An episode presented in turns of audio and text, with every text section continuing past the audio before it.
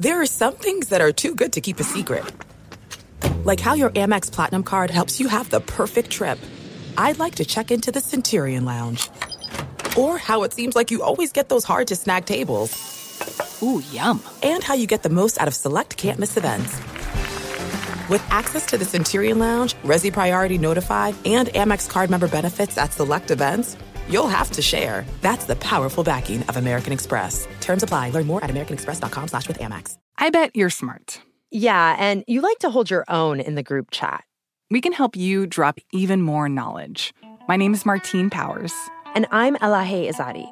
We host a daily news podcast called Post Reports.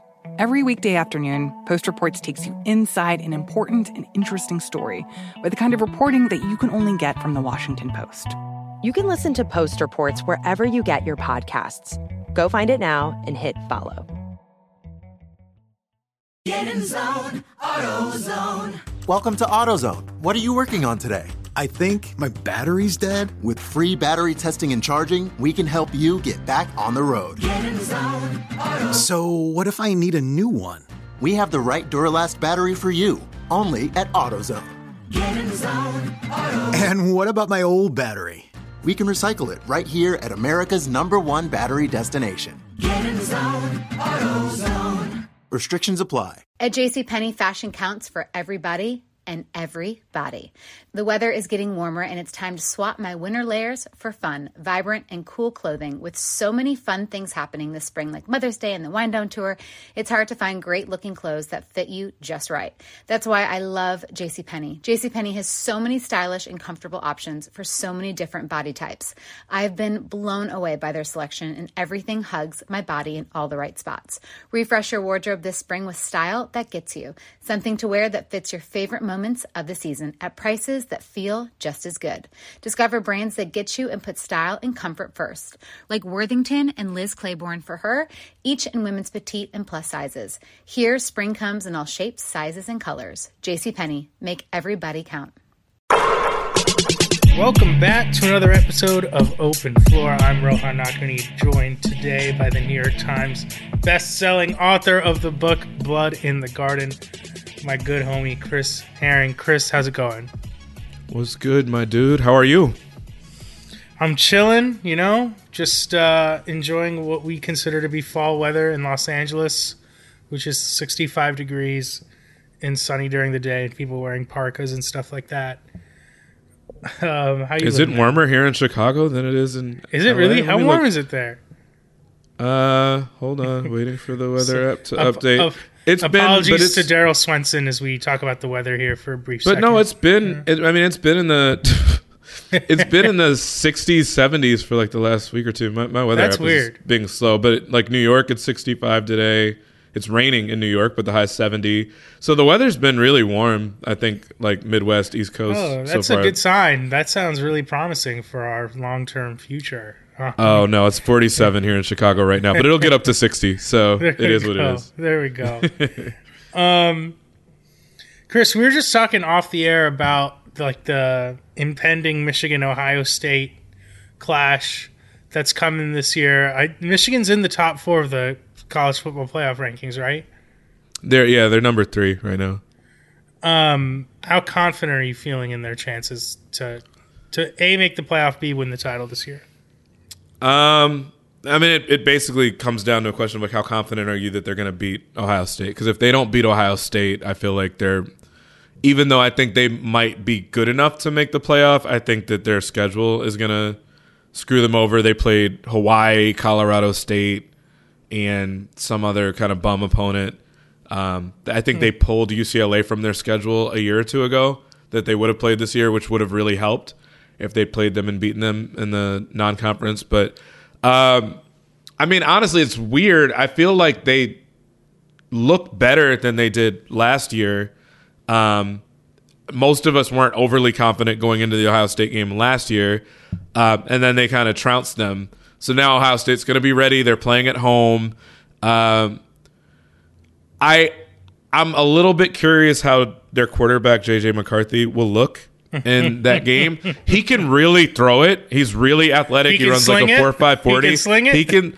I mean, I looked at the game that, that they played against Rutgers. It was kind of scary for one half.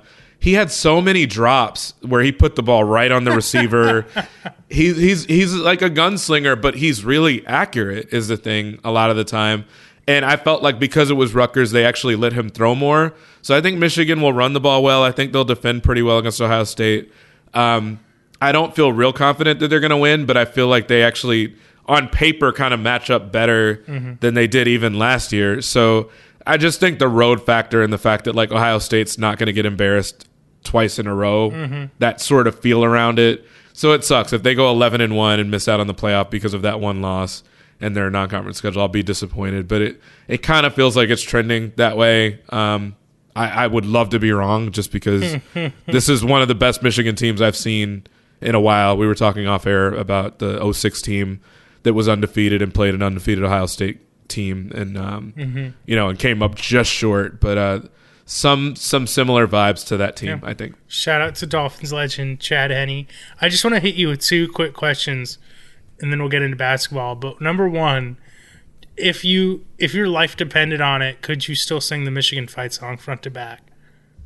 Yes. Okay, respect. Two, what would it take for Life you to, wouldn't even have to depend on it for me to do that. you But just go do ahead. it. You just do it for fun. Number two, what would it take for you to go to a game dressed like dre- like like Jim Harbaugh, like you're wearing a fake headset and everything? Like if they made Can it I to just- the Natty, if they made it to the Natty, would you go in full Harbaugh costume? Can I just be real in saying that? I, like, I get that that is a cute concept. I don't know that black people really want to go out of their way to look like Jim Harbaugh. like, I don't want to look like Dilbert. Like, there's no reason to do that. Um, I like Dilbert. look respect. I I dressed up as you know. I, I made a joke uh, Halloween that I uh, that I was dressed as Bro Schembechler um, with my you know I had on like a Michigan um, hoodie, a Michigan hat. I wore some sunglasses. Uh, I wore some Michigan colors sneakers. Uh, you know, people were like, "Oh, those sneakers are fresh." Like, oh, this is kind of cool that you're wearing that. It was because Michigan had a game that I was excited to watch. They were playing a night game against Michigan State. Um, I had not thought far enough ahead to get a Halloween costume, so that would do, you know. But I never had. I have khakis, but never had any interest in wearing them. okay, but you so that I could look like khakis. Harbaugh. Okay, interesting. I do own some, but it's like I'm definitely not rocking them to try to like All right, that. That was cute. That that concept was like cute for a year, and then you know it the the okay. was it the the it jumped the shark with regards Gotcha. to Harbaugh having a, a, a khaki deal and everything else. I was like, this is too much. It's not that like You're yes, anti, he has a style. You're anti NIL for coaches. Yeah, they Yeah. make enough money Yeah, as is. So yeah. But anyway, All right, your love of Michigan is so pure. I just had to ask. I had to know for sure. pure. Let's get into some basketball today. A lot of things we want to get to. A bunch of emails I want to get to. Uh, please keep the emails coming in. Open floor mail at gmail.com. Definitely want to hit some emails today. Thank you to everyone who listens to the show, just in general. Everyone who hits us up lets us know that they're listening to Open Floor. I just want to say we really appreciate it. Chris, I want to start in the Western Conference today. And I want to start at the top of the conference where there's one team that's just capturing the imagination of the basketball viewing public. Uh, that's the Utah Jazz. We had multiple people write in and ask us about the Utah Jazz. This one comes from Elaine, who says, Hello, Rohan, Chris, and John. Is there any way to keep this core group of the Utah Jazz together without trading anyone and still build for the future? This is my favorite team this season so far. I love how they play. Thanks, Ellie. That's just one question we got. And we got Michael Flanagan here. Hey, Rohan and friends. I don't know what the solution is, but the NBA needs to work harder to eliminate tanking. A consistent story this week in the NBA is what an impressive start to the season the Jazz have had. However, that conversation almost immediately devolves into they've been fun this year, but Danny Ainge really needs to start trading away players. Speaking of Danny Ainge, by the way, our Chris Mannix spoke to Danny Ainge. Uh, you can read that on SI.com. Danny Ainge, at least saying in public, he's happy with the team winning. He does not, doesn't care about them tanking. Uh, Michael goes on to write, "Why is you know tanking a good system? Why should victories make me feel anything but happiness?" Uh, as it relates to the Jazz as well as his hometown Pacers. So let's start in Utah, Chris. Before we even get into any kind of tanking conversation here, what have you made of this team? Uh, like, at what point do we have to start saying this is for real? honestly, I, I think I, I'm gonna give it like maybe one, two more weeks at most, and at that point, I mean, because here's the thing, they've played like a decent enough schedule. Um, Yeah. I feel like that's one of the first things you look at when a team jumps out to this sort of start. Which, by the way, this is not five and one or five and two. They're they're ten and three. They this is the best record, and, and keep in mind the Jazz have had the one seed in recent history. Um, this is the best record they've had in 16 years through 13 games. Um, you've got to go back quite a ways to, to find the last time they were kind of playing this well uh, to start a season. It's unexpected, but I think you know, as we've talked about before, um, this is a team of m- mostly veteran guys. It's not the same as like the Pistons. It's not the same as the Magic. It's not the same as the Pacers. It's a lot of guys that actually know how to play. And my thought sometimes has been when you when you get new teams that haven't played together, um, sometimes because there's not much film on them at all, um, teams don't really know what they're up against. Um, that that the combinations and the different lineups kind of catch you off guard a little bit. There are enough new faces to where that could be the case, and they're scrappy. These are guys that because Danny Ainge, I think, made it very clear was trying to trade more guys than he actually did this offseason. Anybody could go at any time. You know, anybody could be sold off at any time. Uh, so these are guys that are trying to impress for the next team, impress for their current team, play for contracts. You know, uh, to have good rehab stories, whether it's someone like Colin Sexton or what have you.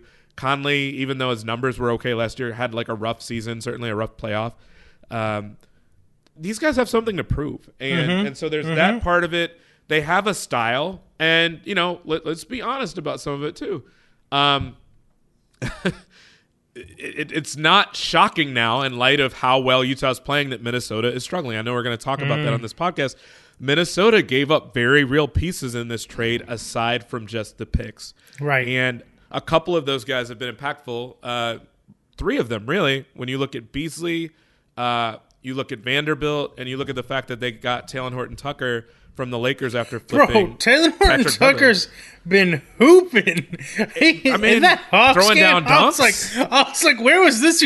Ah, step back three, drive to the lane, brush off. I was like, dude, where's this guy been? it's it's a legit team and it's like you've got a lot of guys that are comfortable with the ball in their hands comfortable making plays i mean you can't say enough about how good Markkanen has looked how much better Markkanen has looked than he ever really has and that might be the part that like to some extent how real is that but the thing is up until pretty re- he wasn't really shooting that well No, his three point shooting wasn't that good, and he's still been. It feels like he was He's shooting okay. under thirty percent, but it still felt like a when I watched him, he was making every three, but b like right it was just a.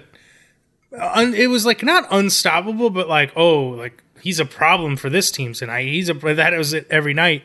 I'm just like when you watch them, what's stood out to you most? What what do you just enjoy the most when you watch them about what they're doing on the floor?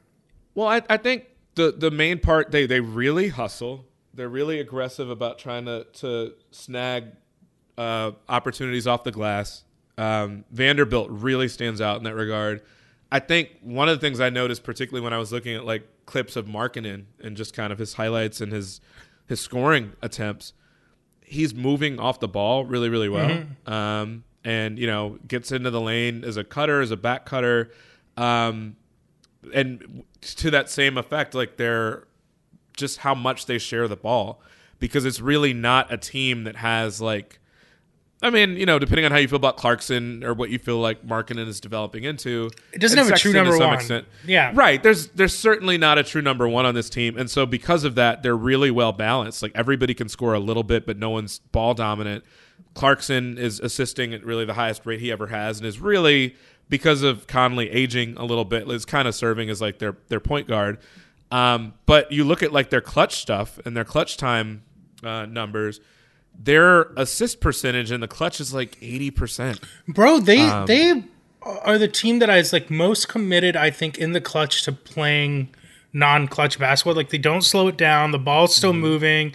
They're not holding for uh possess- you know, and they get threes. They get so many threes. You know, you know who they remind me of?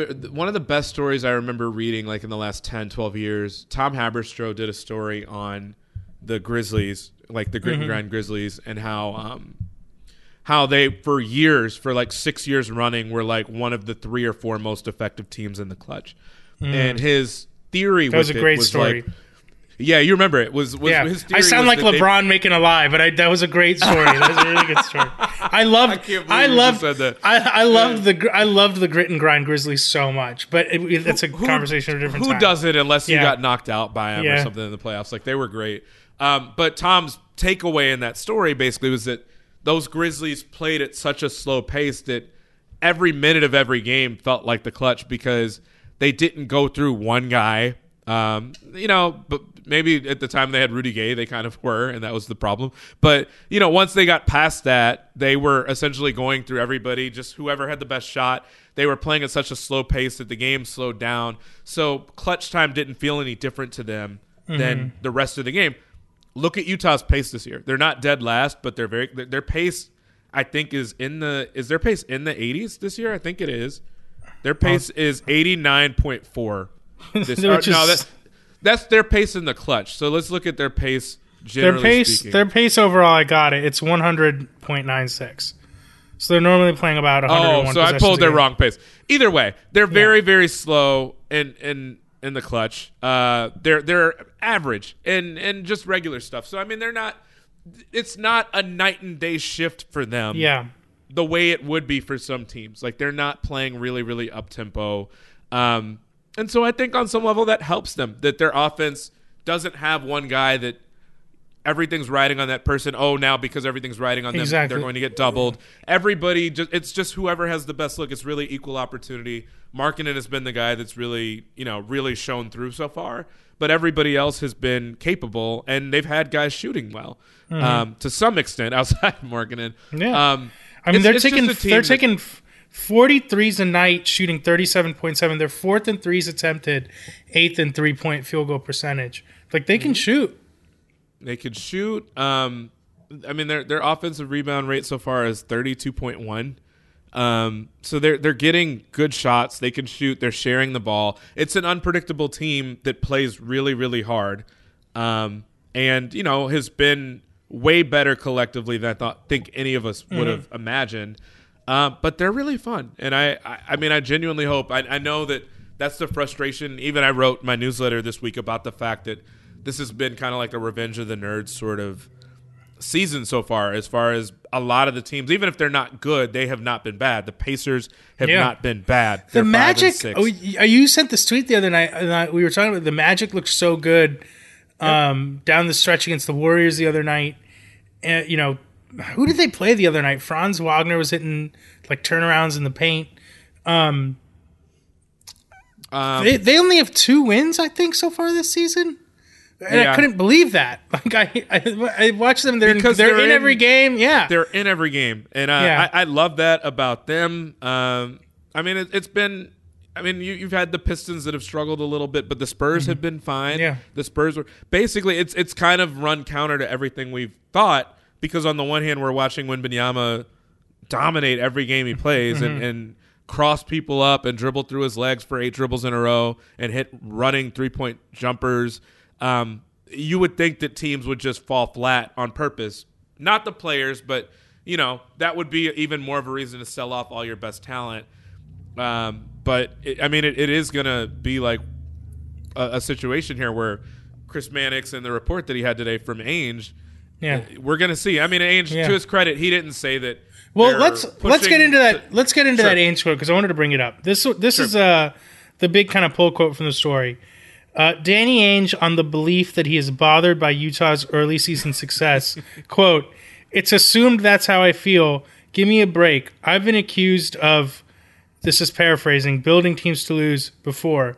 It's never been true. End quote. So that's basically Danny Ainge saying, "I've never been one to tank."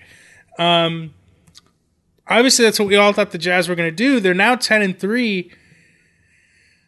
I still don't know how sustainable this is as much as I love them. I'm not going to suggest they tank, but do you think for example someone like Markkanen has done enough to be a building block? Like what, what do you see a core emerging here or at least you know if they're being serious about we got to keep this team together, we got to add to this team. Who are the guys you think that have stood out to you in terms of this guy's got to be a part of whatever comes next? Like do they try like Markkanen's on a great contract and could help any team in the league. I thought he was pretty good in Cleveland last year. He was a good part of that team defensively when even when they were playing those weird three big lineups. That to me is the real piece there. Is that someone who they should keep or do they cash in on it? I think Markkanen you keep because of exactly what you just said. Unless you just get a Godfather. I mean, not Godfather. He's not a. But you sort of player might. You never know. A team gets desperate.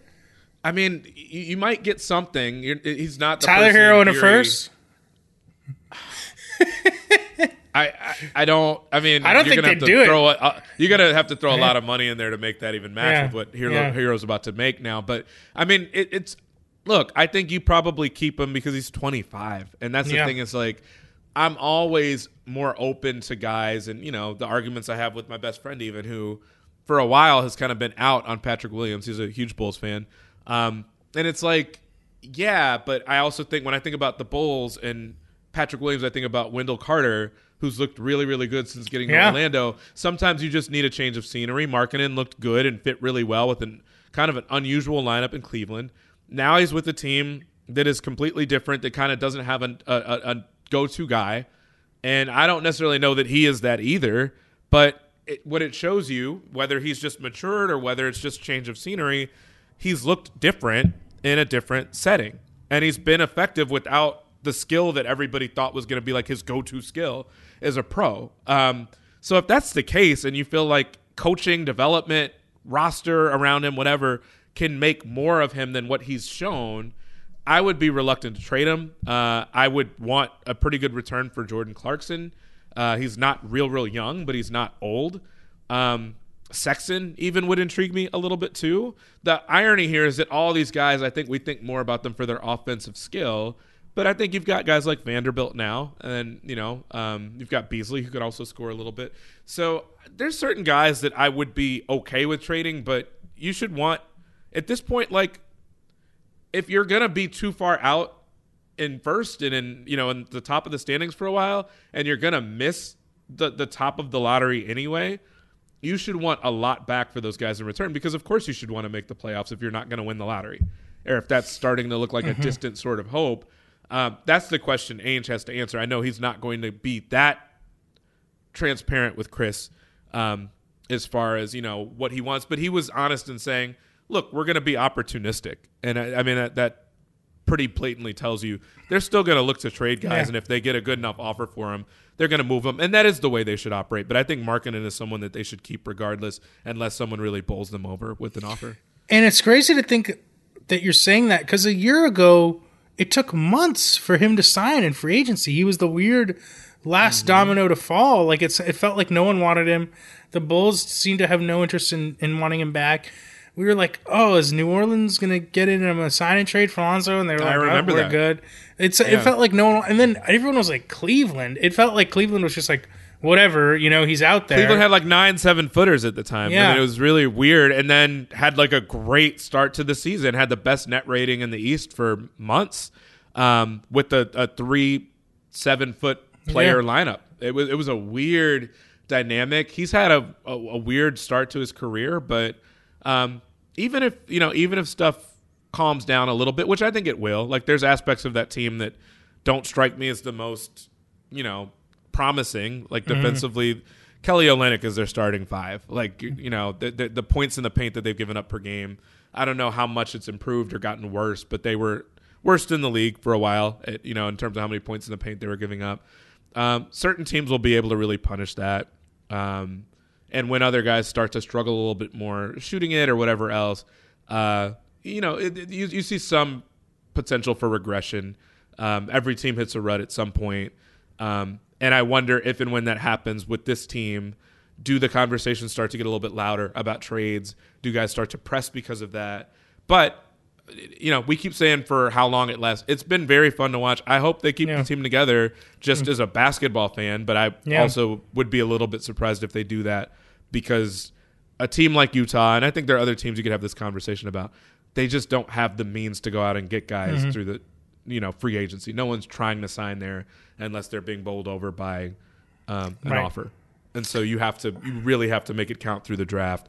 And it, it seems like too good an opportunity not to try to make that happen this year, quite frankly. Um, real quick, I didn't put them on the outline, but they came up a couple times in the course of the emails and our answers here. But the Pacers have also been frisky.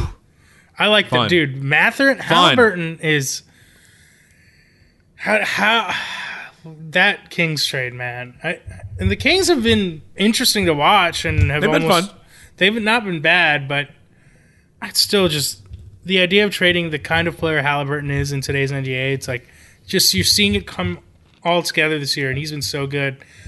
I saw somewhere it was like Russell Westbrook's become the betting favorite to win six man of the year, and that doesn't mean he's been the best. You know, there's a lot of reasons why that happens, but like Bennedict Mathurin would probably win it if I was voting today.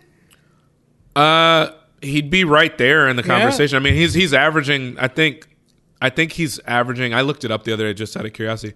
I think he's got the highest scoring average of all time for someone that came completely off the bench. Um, so Russ has already started a couple games. He wouldn't be coming completely off the bench. Obviously, I know it's an award that you know the majority of the time are you coming off. the bench. Just bench. goes to a scorer, yeah. Right. My, my my thing with Mathurin that I I don't worry about it, but just for the sake of winning the award, I can't ever. I don't know that a rookie's ever won that award. But with him, do they trade Buddy Hield and then does Mathurin become a starter because of it? Mm. Um, Right, right, right. But I mean, clearly this backcourt for a while should be set. I mean, it's early, but Mathurin's only had a couple games where he hasn't scored 20. Mm-hmm. Um, he looks the part of an NBA player, like kind of the way Justice Winslow came in the league. He looks like Yeah. you know, he's just a big dude, a strong dude. Mm-hmm. Um, you know, Mathurin, I was watching one of his games because I was gonna write, I was gonna kind of write my whole newsletter about him the other day, and then he had a, a little bit like he had his worst game of the season the night before I was gonna That, do my oh, that always happens. Yep. So I was like, okay, so he had an eight point game, but even then, he still had nice moments. Um, he still found ways to get involved. And what I loved about it was that he had a sequence where uh, the announcers even pointed it out, where because he had struggled in the first half, he started to get a little bit gun shy about shooting the ball, which he's does not hesitate when he's at his best. Um, and he had a couple open looks that he kind of like dribbled around or kind of hesitated, and the announcers were like, "He's got to shoot that because it's like hurting the offense him not taking those shots." And so then when the second half started, Halliburton said something to him like, "I'm going to look for you," and coming out of the half, as soon as they they were on the court together, um, when Mathurin came off the bench, uh, Halliburton found him with a lob, a left-handed pass for a lob, and then the next play, Mathurin found Halliburton for a three, and it's like, man, these guys, you know, there's they leave a little bit to be desired defensively. Obviously, they're young guys, but just the shooting that they have, the playmaking ability that they have. Um, it, it, it's going to be something to watch. Like, can the Pacers get one more guy to put around this core? Can they get something good in return if they do trade off Miles Turner, other than Russell Westbrook or something like that? Uh, you know, him or Hield. Like, what do they get back? Because there's a real future there, and we're not used to seeing the Pacers high up in the lottery. They just haven't. It really, them and Utah are kind of like the two teams that have never. And you know, obviously the Spurs have been good for a long time now, but uh, they're fascinating, and they're they're really to me have been one of the three or four most fun teams to watch so far to start the season. They, they had the Nuggets in hell the other night, and they dropped 70 in the first half.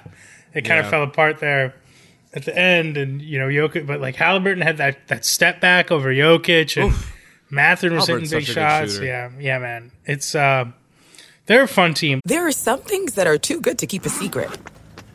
Like how your Amex Platinum card helps you have the perfect trip. I'd like to check into the Centurion Lounge. Or how it seems like you always get those hard to snag tables. Ooh, yum. And how you get the most out of select can't miss events. With access to the Centurion Lounge, Resy Priority Notify, and Amex card member benefits at select events, you'll have to share. That's the powerful backing of American Express. Terms apply. Learn more at americanexpress.com slash with Amex. There's a lot happening these days. But I have just the thing to get you up to speed on what matters without taking too much of your time. The Seven from the Washington Post is a podcast that gives you the seven most important and interesting stories, and we always try to save room for something fun. You get it all in about seven minutes or less. I'm Hannah Jewell. I'll get you caught up with the seven every weekday. So follow the seven right now. At JCPenney, fashion counts for everybody and everybody. It's spring, and with the weather changing and so many great things coming up, like Mother's Day and the Wind Down Tour, I definitely need a fresh spring wardrobe for every occasion. This spring, I'm looking for that perfect flowy spring dress for Mother's Day, as well as replacing my everyday basics. That's what I love about JCPenney. They have so many stylish and comfortable options that I always find just what I'm looking for there. Spring is a feel good season and comes in all shapes, sizes, and colors. The fashion at JCPenney is the same way. Refresh your wardrobe this spring with styles that gets you, something to wear that fits your favorite moments of the season at prices that feel just as good. Discover brands that get you and put style and comfort first, like Worthington and Liz Claiborne for her, each in women's petite and plus sizes, and Stafford and Mutual weave for him, style and comfort for all, even big and tall. Plus, even more for the whole family like Levi's and Xersion. Here, spring comes in all shapes, sizes, and colors. JCPenney, make everybody count.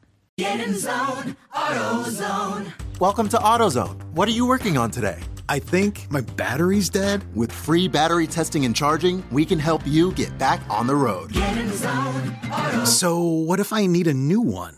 We have the right Duralast battery for you, only at AutoZone.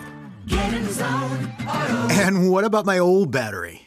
We can recycle it right here at America's number one battery destination. Get in zone, AutoZone. Restrictions apply. Let's go to a team that's frankly not been very fun, and the vibes have been incredibly sus. Um, incredibly dark vibes surrounding this team. We got to talk about the Minnesota Timberwolves. Um, they have just been not very good. Like they lost by double digits to a Phoenix team the other night that was missing both Cam Johnson and Chris Paul.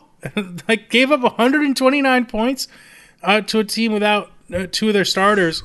Uh, they're five and seven now. Uh, Anthony Edwards, you know, there's the clip going around of him standing with his hands on his hips while the team's running a play. That's never good. I'm going to pull up their net rating here in a second. Uh, they're 16th in the league, minus one net rating. Um, You know what's bad as you talk about net rating because I like I had to keep using the caveat that I know they haven't looked good, but their defensive rating is still ninth in the league. I think over the course of either two or three games, they fell from ninth to seventeenth in defense. oof. Um, yeah. like with like with what you said with guys from the other teams that were missing. So it's not a good look at all. Um, Not a good look if at you all. Gotta, you got Gobert anchoring your defense, and you're that bad defensively. Well, that's really the thing is I think a lot of people were expecting them to be this great regular season team, and we'll see what happens in the postseason. Um, and a lot of that was Gobert. I, there, I wouldn't say there was hype, but I think people had so much respect for the way he could lift the floor of a team defensively that you know they were expecting great things. Their starting lineup, which is Gobert, D'Angelo Russell, Karl Towns, Edwards, and McDaniels, in 99.7 offensive rating, negative 6.2 net rating, minus 6.2 net rating. Um, Anderson, Kyle Anderson, Russell, Towns, Edwards, McDaniels, minus 10.8 net rating. Uh, their bench has been great. The McLaughlin, Naz Reid, Anthony Edward lineup has played 16 minutes together and has a 61 net. So small sample size, honestly, out of the starting lineup. Their starting lineup has played 120 minutes more than any other lineup, but it's not been good. So what have you made of the Wolves so far? Um, do you feel like they can turn it around? I mean, I, I expect them to be a little bit better, but oh, I'm curious what you think. I'll let you go first. Um, the defense has looked very much like they're still trying to figure stuff out, particularly when Towns and Gobert are there. Uh, I think you and I talked last week about just how incredible aspects of their bench have, have looked, uh, particularly Naz Reid. McLaughlin's been very good for them. And I think that what they found success with a lot of times has been um, when Anthony Davis has, or not Anthony Davis, I'm sorry, Anthony Edwards has been out there with their bench, that they've looked pretty good. I think it's less convoluted for Edwards to make sense of, as opposed to having two bigs and I think he said either right before the season or early in the season, he's like, I play better in small lineups. Yeah. Yeah. Um, for any number of reasons, because he can handle it. He could be a roll man. He can, you know, he can kind of spot up somewhere on the perimeter. But it just like there, there's too much going on from the standpoint of Russell. It, it sounds unfair, but I, I kind of feel like he's the X factor in all this because hmm. how are you making the pick and roll stuff work? This was always my concern with them offensively is, you know, how how does one of the bigs handle kind of being stationed in a corner? Um or, or stationed in a dunker spot or something where they're just kind of not a factor for a minute. Um, Towns can do that a little bit because he's such a good shooter. Gobert, it, it, you know, it's just it doesn't really seem like a great fit from that standpoint. So I wondered about that, and I think maybe I said it last week. Um, I was convinced this would work just because it again it was such a massive gamble Minnesota was making that I felt like they had to have other data and be privy to other stuff than we were because it's like they literally bet the farm on this. Again, from what I was saying a few minutes ago, not just the picks, but three good rotation guys that could help most teams. Mm-hmm. Wing players th- that you know come at a premium in this league to play well defensively. So you're letting them go. And to go back to what I was saying about Russell, you've got to make the pick and roll stuff work. You've got to make everybody feel involved. You've got a young star wing that, like you said, hands on his hips.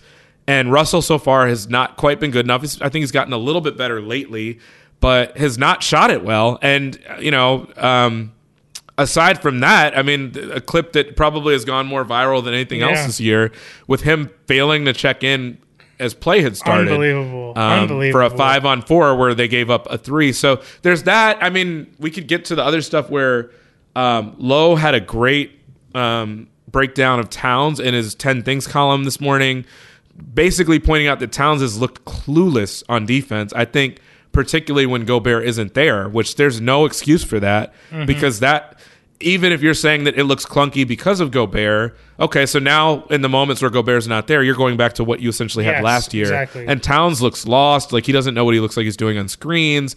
He comes up too high, he lingers too high at the top of the key. Um, I expect for there to be some clunkiness with him and Gobert, but uh, Towns has to be better. Uh, like he's been fine offensively. He's got the highest assist rate of his career so far, so he's been good there.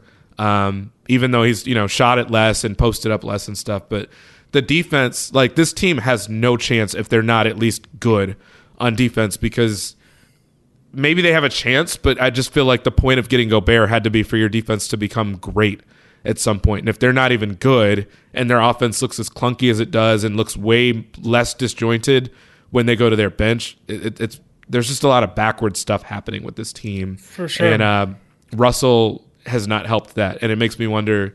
Do they need to make one more move to try to smooth some of this stuff out? Um, It felt like a lot of people penciled him in top five defensively, top ten defensively. Sure. and that is and that is in large part because out of respect for Gobert, as, as much criticism as he gets, it's not like the Jazz had a bunch of talented defenders around him. they traded Um, him.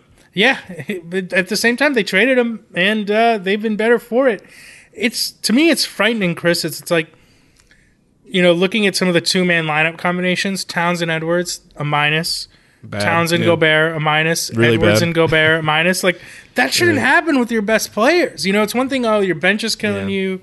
Um, okay, these this pair doesn't work, but maybe this one does. It's like no. However, you break up those three guys, it hasn't been good. I'm with you. Like Towns, uh, like offensively, the assist rate that you mentioned that like the playmaking's been good. You know, we talked about this with Pina a lot during the playoffs. Like he, as frustrating as he was at times, like was I think getting we were seeing him become a little bit better of a decision maker, at least you know when doubles came, etc. But you mentioned that they went all in on this. Like Towns and Edwards have been on the floor for 343 minutes together, and they have a minus five net. Like that's terrible mm. for a, a duo like that. That's really bad. It's it's bad. Um, I mean, you've talked about the vibes where uh, Edwards certainly you know made a joke, but it wasn't a joke about how poorly the starters Yeah, were playing yeah. versus the bench last week. Looking at the box score as he was being interviewed about it, um, Towns made the comment about the kind of passive aggressive comment about Anthony Edwards' diet. And oh my how, god, the Popeyes thing. Yeah, how Towns was like, "Well, I've got to be more of a leader. I've got to be better. Like that's on Yeah. me too." And it's like, you know, that, that, that- let me not try to try to psychoanalyze He- Towns. he was trying. He was trying to take the shot at Edwards to kind of get him to eat better. Yeah, but, it was also like and- it was like he watched like a like a how to nail your basketball press conference YouTube video the night before. There's a lot of stuff that Yeah. Towns does and says like that, and I think it actually annoys people. And again, I'm not trying to make this like a, a pile Right. on Karl Anthony Towns things. He's he's, He's been he's trying to last few years. he's trying to live up to society's expectations of what the number one guy in a basketball team is supposed to be, and it's like he's in a lose lose situation. he's not that guy. I mean, Yeah. like we, we we already saw the Jimmy Butler stuff. It's not to say Yeah. you can't grow, and it's not to say, by the way, that Jimmy Butler handled that stuff as appropriately as Right. he should have. He didn't, Right. but um, but I, I I feel like the book he's early in his career, but the book has kind of been written on Towns and kind of the the way he operates, the way he talks, the way he carries himself. Uh, that's all fine, but I. I just kind of like you said, the vibes don't seem real great, and Yeah. it's going to be hard for them to be great, even with the team being around 500. One, that's not good enough for what they gave up, and two, even if they can manage to be 500, if it's because their bench is lifting them to that extent and kind of rising, you know, lifting them just high enough to not sink, um, but the star players don't play well together or while they're in there together, um, it, it it creates and raises bigger problems, and the vibes. It would be hard for the vibes to be good. No one's comfortable in a situation like that where Mhm. you know there's a lot riding on this, and uh, I mean it's too early for this conversation right now. But at some point, the conversation would have to shift to maybe after this year, after next year, like how do we get out of this? Yeah. because you've got Edwards there. He's clearly a guy that has superstar potential. You've got Towns, a guy that I think statistically is already a superstar, regardless of how much or how little they've won. Um, if Gobert was the piece that kind of screwed it up as far as like, okay, if we're not going to be a great defense, is it worth having him here? How do you spin yourself out of this? And I, I don't know. I don't even want to begin to think about what that answer looks like Yeah. uh, after what they just sacrificed to get him. So again, it was a big gamble. It was one that I assumed like I I picked Chris Finch as coach of the year because I was like Minnesota had to have studied the crap Mhm. out of this Yeah. to have made this deal. They they have to have a really solid plan for how this is going to work. And maybe they have, and we're just not seeing it work yet. But it, it has not looked productive to this point, and, and 500 is not going to be good enough for what they Well, bet the farm on. I mean, speaking of that, so right now the top six in the West are Utah, Portland, Phoenix, Denver, Memphis, and the Clippers. Crazy. Let's let's say Utah and Port. Let's say even Utah and Portland fall out. Okay. Let's say all right. And I like Portland a lot. This is no disrespect to Portland. They've been really good. Injuries, guys coming in, well coached team, playing incredible. Another good win yesterday. Yeah, exactly. Just for sake of argument, I'm saying Utah and Portland drop out just because they're kind of the unexpected ones so far. You still have Dallas waiting in the wings, New Orleans, um, and Golden Warriors. State. Yeah, exactly. Golden State, which is not in the top ten right now. And when I'm the reason I bring this up is Minnesota might be right back in the plan. Like they might have made this move and be right Ooh. back in the plan. Like, you know, I said I don't. I'm not convinced they're going to get out of the first round. Like if they don't get out of the plan, if they take a step back, that is, uh, you know, I love Tim Connolly. I think what he did with the Nuggets was fantastic. It's a massive swing for him to take. And there's a chance He's getting a a, piece of ownership for this. Yeah. I mean, again, it's still really, really early. Yes, like, let's yes. not. I'm not trying to bury them, but it. The early returns have not been good, and it's one of those things where uh, it's like any movie where you know you have the heist scene or Breaking Bad where they are trying to steal the the methylamine. Uh, if you if you if you watch the show and you know what it I is. actually have never seen Breaking Bad. Funnily enough, I know, dude. I know. I, I'm I'm putting out a reference that Rohan doesn't know. Oh my god! They they they they essentially they they are trying to figure out how to keep making meth without Uh-huh. the main product that they need to do it, the methylamine. They decide to steal it from a a a big train, like a basically a freight train going across country.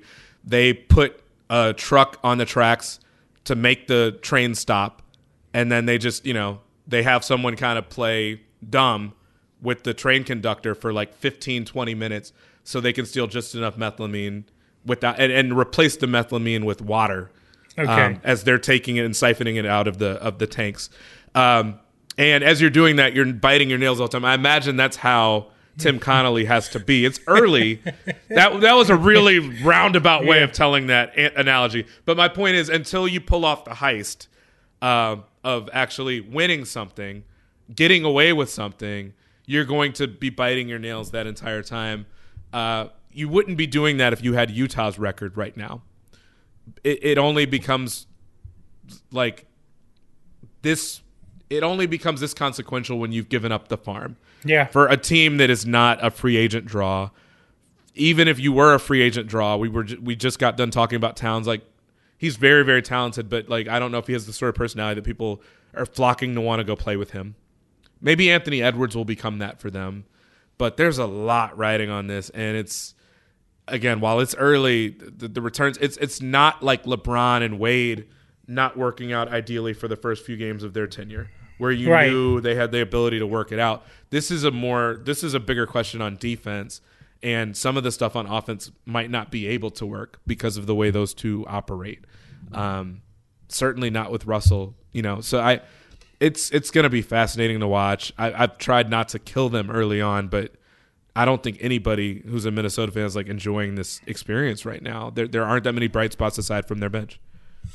It's been rough, man. I, and by the way, shout out to their bench. It's like Taurean Prince, Jaylen Nowell, uh, They've Naz Reid, um, McLaughlin. That that's been a ton of fun. Like all credit to those guys. Um, that those groups have been really good and really exciting. There are some things that are too good to keep a secret. Like how your Amex Platinum card helps you have the perfect trip. I'd like to check into the Centurion Lounge. Or how it seems like you always get those hard to snag tables. Ooh, yum. And how you get the most out of select can't miss events. With access to the Centurion Lounge, Resy Priority Notified, and Amex card member benefits at select events, you'll have to share. That's the powerful backing of American Express. Terms apply. Learn more at americanexpress.com slash with Amex. Hey, this is Christina Quinn. I'm the host of Try This, the Washington Post's new series of audio courses. The idea behind Try This is to become better functioning humans without having to comb the internet for countless hours. In our first course, we learned how to sleep better. Now, we're going to learn how to make our friendships stronger. I'll offer expert tips that are doable, and I'll keep it short. So let's do this. Class is in session. Find Try This from the Washington Post wherever you listen. At JCPenney, fashion counts for everybody and everybody. It's spring, and with the weather changing and so many great things coming up, like Mother's Day and the Wind Down Tour, I definitely need a fresh spring wardrobe for every occasion. This spring, I'm looking for that perfect flowy spring dress for Mother's Day, as well as replacing my everyday basics. That's what I love about JCPenney. They have so many stylish and comfortable options that I always find just what I'm looking for there. Spring is a feel good season and comes in all shapes, sizes, and colors. The fashion at JCPenney is the same way. Refresh your wardrobe this spring with styles that gets you, something to wear that fits your favorite moments of the season at prices that feel just as good. Discover brands that get you and put style and comfort first, like Worthington and Liz Claiborne for her, each in women's petite and plus sizes, and Stafford and Mutual Weave for him, style and comfort for all, even big and tall. Plus, even more for the whole family like Levi's and Xersion. Here, spring comes in all shapes, sizes, and colors. JCPenney, make everybody count. Get in zone, AutoZone. Welcome to AutoZone. What are you working on today? I think my battery's dead. With free battery testing and charging, we can help you get back on the road. Get in zone, AutoZone. So, what if I need a new one? We have the right Duralast battery for you, only at AutoZone. Get in zone, AutoZone. And what about my old battery? We can recycle it right here at America's number one battery destination. Get in zone, AutoZone. Restrictions apply. I wanted to get to this email from Asaf, who writes in, "Hey Rohan and Co. Asaf, I hope I'm saying your name right, brother. I'm sorry if I'm not. Um, Asaf from Oakland here. I've been listening to the show since the Ben and Andrew days, and I'm so glad Rohan took over the pod and the rule of the DPRB is over. Uh, Chris, you, I, I told Gons on Monday. I'm just going to bring it back up for you that my biggest pet peeve." Of like the Boston propagandists and their misinformation misinformation campaigns is like they always call Danny Ainge Danny. It's never uh it's never Danny Ainge. It's always like, oh, I wonder how Danny's gonna react to this or I hate it, dude. It's so annoying. You notice that though, right? They're always Yeah. saying Danny, bro. it's like relax. That's pretty funny. That's Yeah. actually really funny. They're always First like name basis. Yeah, they're like, oh, Danny's gotta be loving this or you know, I think Danny was thinking about doing this, or how smart was Danny for making the Tatum? It's like that's vintage Danny on the. Ta- oh, I hate it. I, I, I could tell you were not a fan just from this, this last minute or so. That's, but that's actually a really good observation. Thank you. also writes in, I was watching my Warriors almost crap the bed against the Kings and waste another amazing Steph performance. Apart from apart from being deeply depressed by the young players, what happened to Poole? I just keep being reminded how lucky I am that I get to have Steph on my team and live through that in real time. Which got me to appreciate another part of Steph being the GOAT the antics and celebration on the court. I think over the last couple years, he's some of the most memorable and best in-game celebrations. The Boston Final Series gave us both the put a ring on it and the night night, although the night night he was using even earlier in the playoffs. I think the person has to be cool enough to pull it off and not force it. Another example would be Dame with the Dame time. Not like Westbrook with the corny AF putting the baby to sleep. I like that one. That's me. And he said Too everybody, and then he goes, everybody and their sister is doing the too small, which is just a week at this point. I actually think and their sister. I think the best Lord. too small was actually hit by Dwyane Wade on his son in that like clip of them playing one on one. That was just so messed up. And um, so he says, I was trying to think who in the NBA currently has the best celebrations. Uh, Chris, which ones do you like? Which ones do you not like? Um, yeah, floor's yours, brother. Man, I you know, it's a really good question. First Yeah. of all, Do you I think Russ know. putting the baby to sleep is corny? dog, it's been cor- like you can't be on the trade block doing. That's the thing.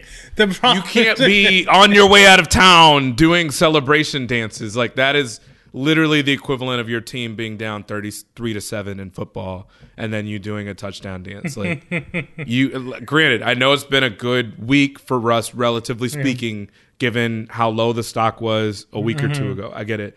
But no, I mean it, it it tends to be it tends to look tone deaf when he does it. It does. it- look look tone deaf, sound tone deaf, whatever. Yeah. Um, you know when he's doing it and he's shooting seven of eighteen, like no, it just looks bad. Um, and and you know also Russ is a big, strong dude. Like maybe Yeah. he's not tall, but like okay, you are stronger than a lot of Yeah. people. Yeah. they are potentially too small to guard you. But again, if they're holding you to seven of eighteen, so. It, it, it's overblown. It, it, Yeah, it's, it's Shelby- not my favorite for a while. Producer Shelby writes in Ben McLemore did the three to the vein after every three last season, ev- even when they were down 25. I'm letting Ben McLemore cook, though. He's had a long road, brother. He's, Yeah, I'm good Yeah. with Ben McLemore doing it. I, I, shout out to Ben McLemore. Uh, Yeah. But you know, I, I think for me, aside from the one where LeBron used to do like the whole when he was in Miami, when he would like The silencer? lower the floor. Is was- silencer. Yeah, yeah. Is that what it's called? yeah, you I believe that up so. on your own. No, I think it's called the silence. The Nick Van Exel's, right? I believe it's because he started doing it on the road. I believe it's called the silencer. Yeah. Okay. Well, either way, I liked that one. That one felt like That one was sick. him. That one was Um, sick. I, like- I've I've gotten up like on from my couch and done that a couple times. He hit a game winner against the Warriors when I was in college, um, and I may have gotten up off the couch and did it. it always felt well timed. So I mean, I think that I think Steph, if we're talking about celebrations, when Steph turns around before he's made a 3 Mhm. and then it goes in, it always looks sick. Um, but you know, to the question of like current celeb, I don't think most of the current ones are good. Mm. I don't even think most of the current ones are memorable. Um, the ones that I can kind of remember. Jason Terry floating away, you know, being Oh, a jet plane. God, Not that I liked it, but it was memorable. Dude, Jason Terry's not welcome in my family's house- household. I can understand why. I, I, I, I get it. Shout Uh, out to the Jet, man. So it wasn't it wasn't my favorite. I didn't even like it, but it, like at least it was his. Uh, there was an element of him that because he looked so much smaller than other people on the court Yeah. that I always pictured him running around barefoot. he like was he was peak like small dude baggy shorts era basketball player. headband. Yeah, Yep, like he was the creative player on Yeah, like 2K. yeah, yeah. Uh, so there was that one, but also you know from the years I covered the Knicks, uh, like to me the way I read it was like corny white dude celebration with Steve Novak with the discount double check Oh. when he made threes. like I just kind of liked it because so I'm like. lame. This is it's so lame, but it's like it, it's you know it's It like a dad joke of yeah, a, yeah. three point Yeah. celebration, and Steve Novak was that dude. So you know he was exactly that sort of person. So I was good with it from that standpoint. I think Dame Time is probably Dame the Time is sick. one. is Dame sick. time feels like a like a wrestling like it, it felt like the mo- like the when uh the Rock would like kind of stop before he did the uh the people's elbow. Yeah, and he yeah. would kind of look out in the crowd. Yeah, yeah. Like Dame, it, it feels well timed where it's like it Yeah. only happens once every couple Right. games. It's like Right. it's like a it's like a a finisher move. in Yes, wrestling. yes, yes. And so Dude, Dame th- was always really Dame, good for that reason. Dame hitting the game winner in the OKC series and waving them off the court is Still is great. so iconic. One of the It's best so ones. iconic. I'll just I- throw. I've s- go ahead. oh, go ahead. Go ahead. I, I, I still think like I you know I, I know for me basketball killed my fandom like covering the league killed my fandom my fandom was already pretty much gone by that point anyway you know I was a Bulls fan as a kid uh but like if I had to pick like one person where I'm just like yo I would run through a wall for this dude like in the league when Dame has it going and Dame Mhm. does stuff like that it's like that, I, I can't imagine what it must Yeah. feel like to be a Blazers fan just Yeah. because that sort of stuff like I got hype and Yeah, I didn't I give a damn who so won the. OKC Yep. Portland series. Right. You're sending them off at home with a 40 foot step back or whatever the hell he did on Paul George. It's just nasty. And so Dame Dame always kind of seems to have that stuff pegged and Yeah. timed pretty well. Um. I'll go. This person doesn't have a celebration, but if we're talking antics, I'll just say Jimmy Butler never looks like he's playing the game too seriously.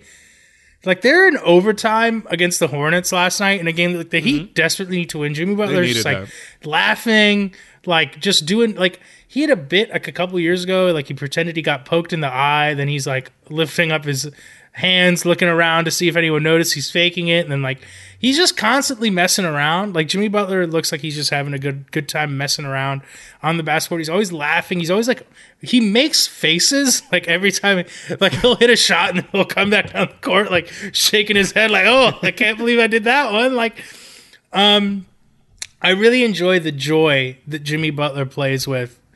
Um so I'll put him on that list. Yeah, you're right. Like there's not a lot of good like Steph's like go to sleep one is really good. Like that's a really good one, but we don't have like a bunch of great they've like all really been homogenized. Like Shelby, it's all like, you know, three to the dome, you know, Mhm. three in the veins. It's all that kind of stuff. Like we don't have anyone doing, I think, anything truly singular. I mean, LeBron doesn't. I think he's retired the silencer. I don't know when the last time he did it. I, I don't see him do it anymore. Yeah. I wish he would. I mean, well, now there hasn't been Yeah. good reason to. The team's way Uh, too bad for him to do right? it now. Yeah. They, they need to go on a six game win streak before they're allowed to do any sort of celebration. Uh, Um, but yeah, there's I think there's players with good antics. I'm trying to think who else I I watch that like has a good time. And I think antics is not the way to describe him, but like when the team is good or was good, like ah, God, Anthony Edwards is someone who I, I feel like plays with that joy. Like there's just guys who look like they're KD. KD's a really good one. Like has a really good time. Like he was booing Knicks fans before the Nets Knicks games the other night. Like he KD mixes it up with the best player on the other team, like more often than not. Like um that's the kind of stuff I like watching. Like guys who just really seem to enjoy it every single night. Yeah, Um, Edwards Edwards presents enough opportunities for us to celebrate. Yeah, you know, yeah, just when he dunks, dunks and yeah. stuff, regardless of what he does. Uh, so I hope it would be. I don't know. I enjoy the league being fun. I know everybody can't win. I know there have to be some disappointing teams just by definition of what the league is. But uh, I've part of what I've enjoyed so much so far is uh, the teams that have overachieved. Um, you do lose something with the teams that underachieve just because when they have fun players, particularly young ones like Edwards, that really lights the league on fire, the highlights on fire for a night or two. Um, you know, it would be cool to see him at least have those moments Yeah. if the team is not going to be good. I hope he gets a lot of dunks in. Also, Ja, everything Memphis does, like Oh, everything yeah. Memphis does, How is do we awesome. forget him? The team celebrations, they're awesome. Um, They've been They were- good too because we were, they we were- were kind of chirping on them just a Yeah, little bit as far as uh, you know what difference would it make not having Jaren Jackson? They're I- right there, Uh, I- um, I- and they've I- lost a couple close ones too. I think he was at the game like a week or two ago, but they were playing like a Moneybagg Yo song at the arena like a couple weeks ago, and it was like it was edited, but it was the most lightly edited, like, in, like inappropriate. I guess. Like, I don't care. I was glad they I saw played it. that. They shouldn't edit it, but it was like it was a shocking like chorus to hear in an NBA arena. And I was like, Memphis is awesome. They're pretty great. I mean, I'm, I'm still really enjoying them. I know Yeah. it's funny because they're not everybody's favorite. They they certainly chirp and talk a lot Mhm. for a team that hasn't been to the conference finals, hasn't But won love it. anything. Yeah. But I I don't care. Like I don't. I, my nothing about what I'm doing is based or you know factored into what they do.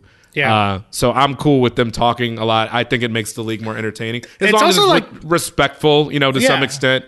But they Uh, also they're not not- like, hurting they, anyone. They back it up. Like they play good. They beat teams. I mean, they push the Warriors. Like they. It's not like they are bad. I'm either. good with it. Yeah, I'm good too. with it. Yeah.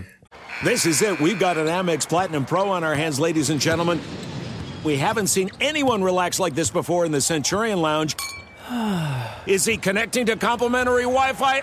Oh my, look at that, he is! And you will not believe where he's going next. The Amex dedicated card member entrance for the win! Unbelievable! When you get travel perks with Amex Platinum, you're part of the action. That's the powerful backing of American Express. Terms apply. Learn more at americanexpress.com slash with Amex. I bet you're smart. Yeah, and you like to hold your own in the group chat.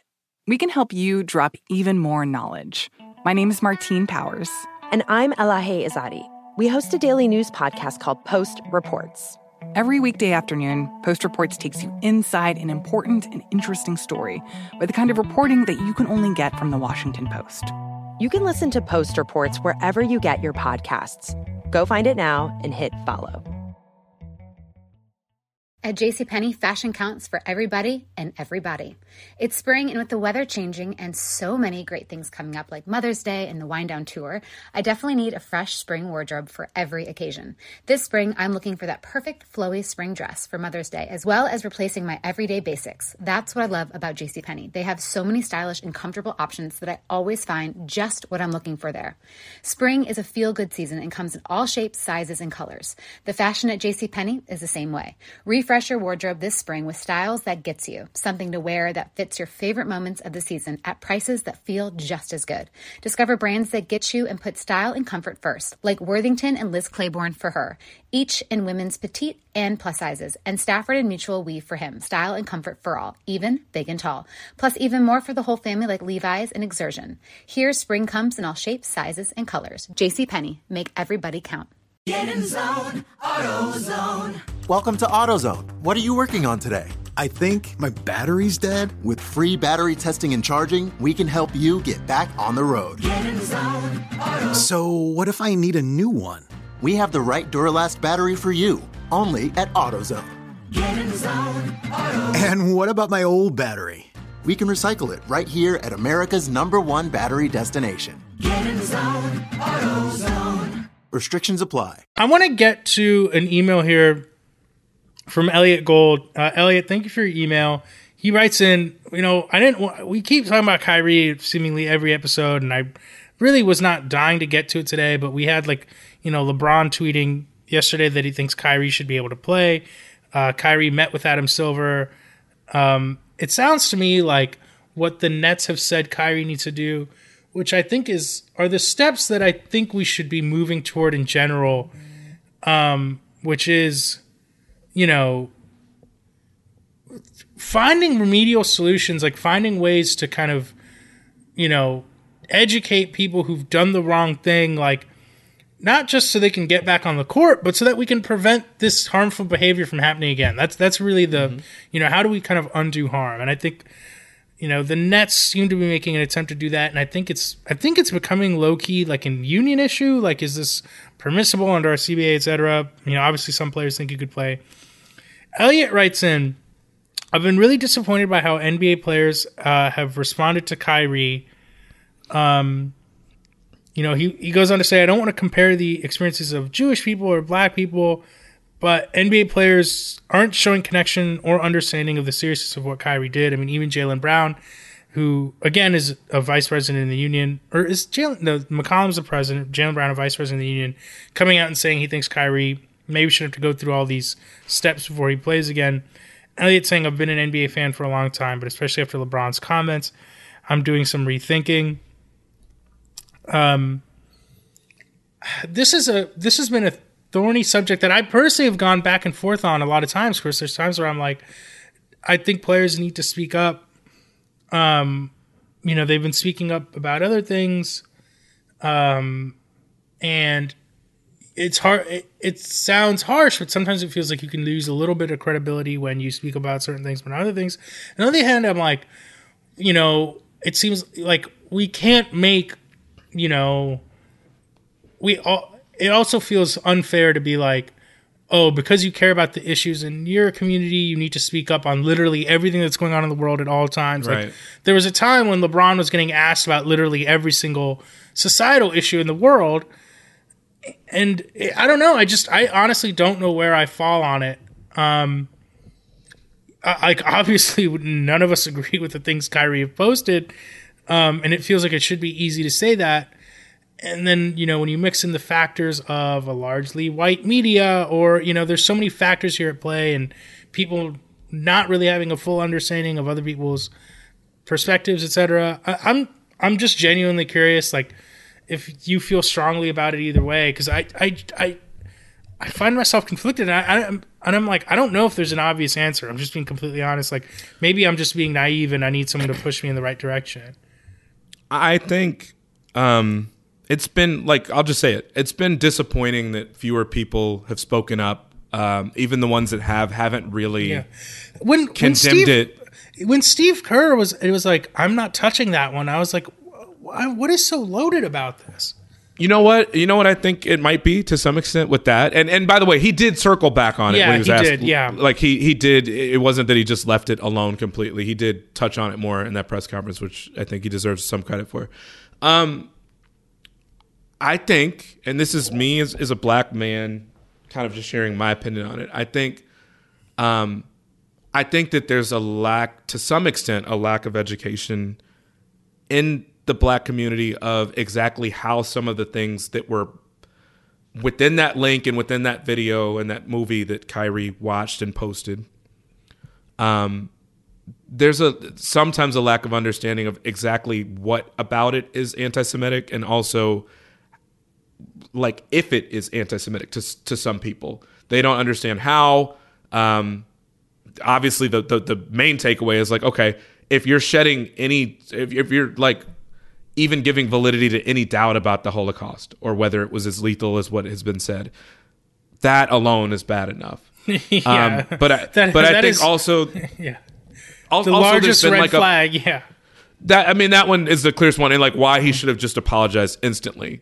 Like Mhm. I think that's what's lost here is that, um, as union heads, I understand that they have to vouch for Kyrie on some, or like not vouch, but like defend him on some level. Um, At, at least establish it- a process. Yeah. Right for for, Yeah. for future stuff, like you know, I, I I don't don't know if it was Jaylen Brown or someone else saying like there's not. I think it might have been McCollum who's saying like there's not anything in our policy about Right. social media and and the Right. ability to suspend people over that. Um, particularly like if he posted that without comment, and Right, he just posted right. it and then left it alone. Um, okay, that's fine, but like he for a while kind of refused to delete it. Right. He wouldn't apologize for it. He Yeah. wouldn't respond to his owner's text messages. Uh, you know, and then after he was suspended, then he apologized. Which what I, I get a little frustrated about is that LeBron and other people like, yo, he's apologized now. Yeah, because he was absolutely for, like he Yeah. was literally forced to Because, the mo- because his money started getting messed up. Yeah. Right. Nike left, you know, decided to suspend things with him, probably end things with him. So at that point, he's been forced, which that was the problem with how long this dragged out anyway, which to his credit, he doesn't deserve much, but to his credit, Adam Silver now acknowledges we probably waited too long to do something because at that point it was a no win for everybody because, yeah, Kyrie apologized, but only after he was punished, only after a week. Um, of kind of weighing these possibilities. All he had to do was apologize, and it never became this issue.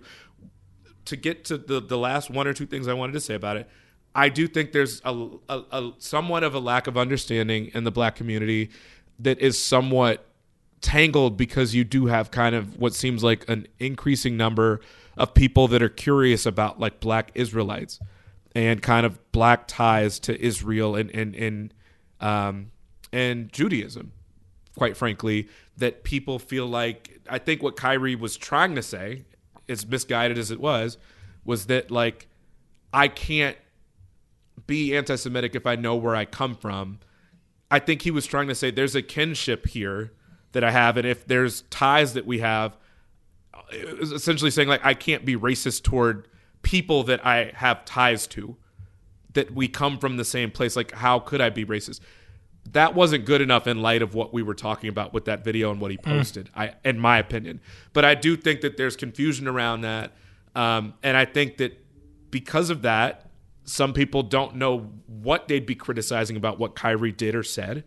Um, I also think the other part of it that is challenging too is um, within the media, it, it is something where, like, quite frankly, I don't know how that the media knows how to really navigate this. Like, right, right. Nick Friedell was asking the right questions, but after a while, again, because the league didn't do anything to force Kyrie's hand or Kyrie wasn't interested in apologizing, this dragged on for a week, and now it pushed this video to number one on the charts, like the most watched thing Amazon had for a week, which gave it more life than Kyrie's tweet ever did, uh, which is sad. Like because I understand that you have to make news of it to draw attention to it to shed light on it, but it was promoted. Even like Kyrie was like, "What did I promote?" Okay, he did promote it, but then the media promoted it way more, Yeah. and we were guilty of it too. Like SI, it's a news story, so I understand it. But how many columns did we write about this last week? Yeah.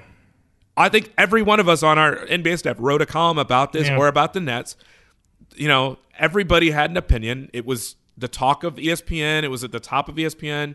Nike suspended the deal with them. Like everything was tied to it, but it also prom- more heavily promoted this movie. Mm. So I, I have mixed feelings on some of it. Not about Kyrie and what he did. It was wrong.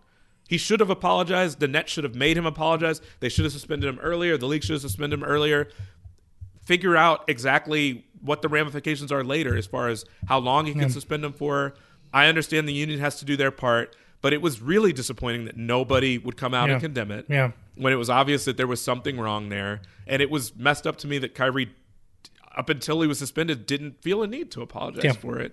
Um, so all of it was disappointing, but I do think that I don't know how that looks, but the media making it so big to where it was like the only story in the NBA seemingly. And granted, the Ime Udoka stuff was swirling too, so it was Mhm. the Nets that were kind of creating a lot of this mess too. But like, there's got to be a way of covering this where it's not Yeah. so wall to wall that it helps promote the theories that are so inappropriate in the first Yeah. place. Yeah. You know, I think what I'd say to you to the emailer, Elliot, at least, is I'm I'm really sympathetic to what you're saying. Like I agree. Like it, this should have been easy to condemn. The NBA should have condemned it more strongly when it came out. Uh, same with the Nets. Same with players. Like I do I do agree. Like I wish more people were speaking out and. I was not jazzed. I was not uh, like not really a fan of the LeBron tweets that Kyrie needs to be playing. Like it's to me, it's not. We get so caught up on apologies that we forget about accountability. Like it's not. It's not just apologizing. It what's it, it's what comes next. Yeah. It's can can you can you show some kind of reconciliation, rehabilitation, whatever it is. Like we get so caught up on oh, just say sorry. Like that's important. That's a big step. He was. Th- there's ways to, do it He right. also yeah, didn't do it on his own. Exactly. But um, the ADL returned, you Yeah. know, said we don't want his donation anymore Yeah. because it felt so insincere to them. Yeah. So that that's what I'm saying is like I I could get with some of this if Kyrie had proactively. Yeah. I mean, none of it was proactive after he was called out the way Yeah. it was, but like if he had gone out of his way day two of this, maybe Mhm. not even the first day, maybe not even after the initial Friedell, Kyrie Mm-hmm. back and forth.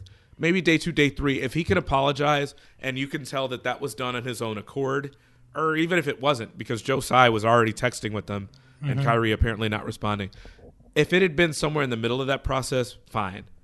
Maybe you suspend him for a game or two. He comes back. He, you know, he agrees to do work with these groups, to sit down with these groups, to make a donation.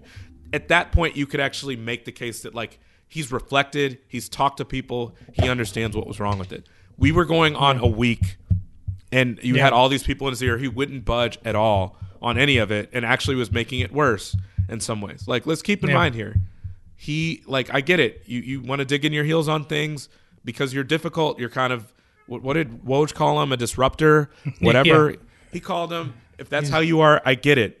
But when you're asked straight up, do you hold anti-Semitic views, and you're sitting there getting, in my opinion, again, I, I, I think I understand what he was trying to get at. It was wrong, completely wrong. Um, but how easy is it to just say no? I don't. Yeah. And if he had done that, which is still what Adam Silver is trying to answer for, is that he had the meeting with him. He's like, I talked to him and I firmly believe he doesn't have anti-Semitic views. Like he's still trying to clarify that because to a lot of people it's still not clear, and that's Yeah. the shame of it. And the other shame of it again is what I said. Yeah. This has now been so heavily talked about and written about, and most of all of us come down on the same side with it. That all it's done is served to promote this video more. And that is exactly what we don't want to happen unless we suddenly trust our society to know what to do with stuff that is Yeah. misinformation. And we, we've seen time and time again in the last six years that's just not the case. Yeah. So it, it, it's really disappointing. It's really sad. And absolutely to the emailer, I absolutely wish more people had condemned this. Yeah. I, I you, you want people that have been um, who've dealt with unfair, unequal, dangerous, you know, lethal treatment in this country around the world Mhm. to feel more of a kinship toward each other because Right. we have a shared struggle in that way. And I don't think that the NBA and, and, and the players in the NBA really reflected that. Um, and I, I, the best I can hope for is that that was because that too many of them didn't understand Yeah. exactly what this was. But I, I also don't want to infantilize them and say that they don't Yeah. understand it. Maybe they do, sure. and that would be that would actually make it worse, in my opinion, if they understood fully what it was and still weren't backing Yeah. um, people of Jewish descent. Right.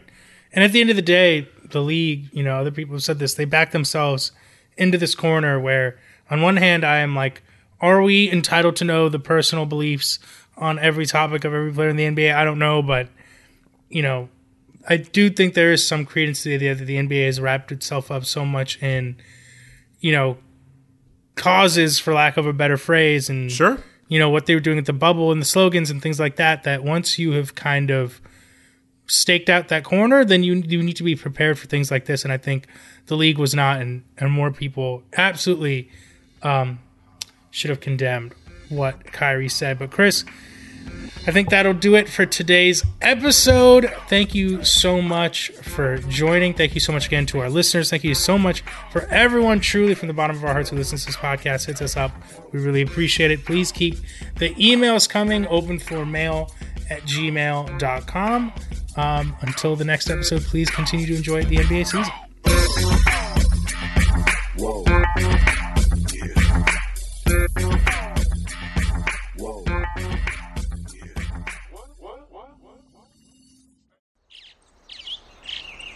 Getting ready to take on spring? Make your first move with the reliable performance and power of STIHL battery tools. From hedge trimmers and mowers to string trimmers and more, right now you can save $50 on select battery tool sets. Real STIHL. Offer valid on select AK system sets through June 16, 2024. See participating retailer for details. If a new house is on your wish list in the next five years, grow your savings faster and experience your dreams with an Ohio Homebuyer Plus account from Kemba Financial Credit Union. A savings account specifically designed to save for a new home where you can earn 7% APY, a $500 matching bonus, and a $1,500 mortgage closing cost credit. Learn more at Kemba.org. Offer expires March 31st, 2025. APY equals annual percentage yield. Restrictions apply. NMLS 292230. Equal housing lender. Federally insured by NCUA. From BBC Radio 4, Britain's biggest paranormal podcast is going on a road trip. I thought in that moment, oh my God, we've summoned something from this board. This is Uncanny USA. He says, Somebody's in the house, and I screamed. Listen to Uncanny USA wherever you get your BBC podcasts, if you dare.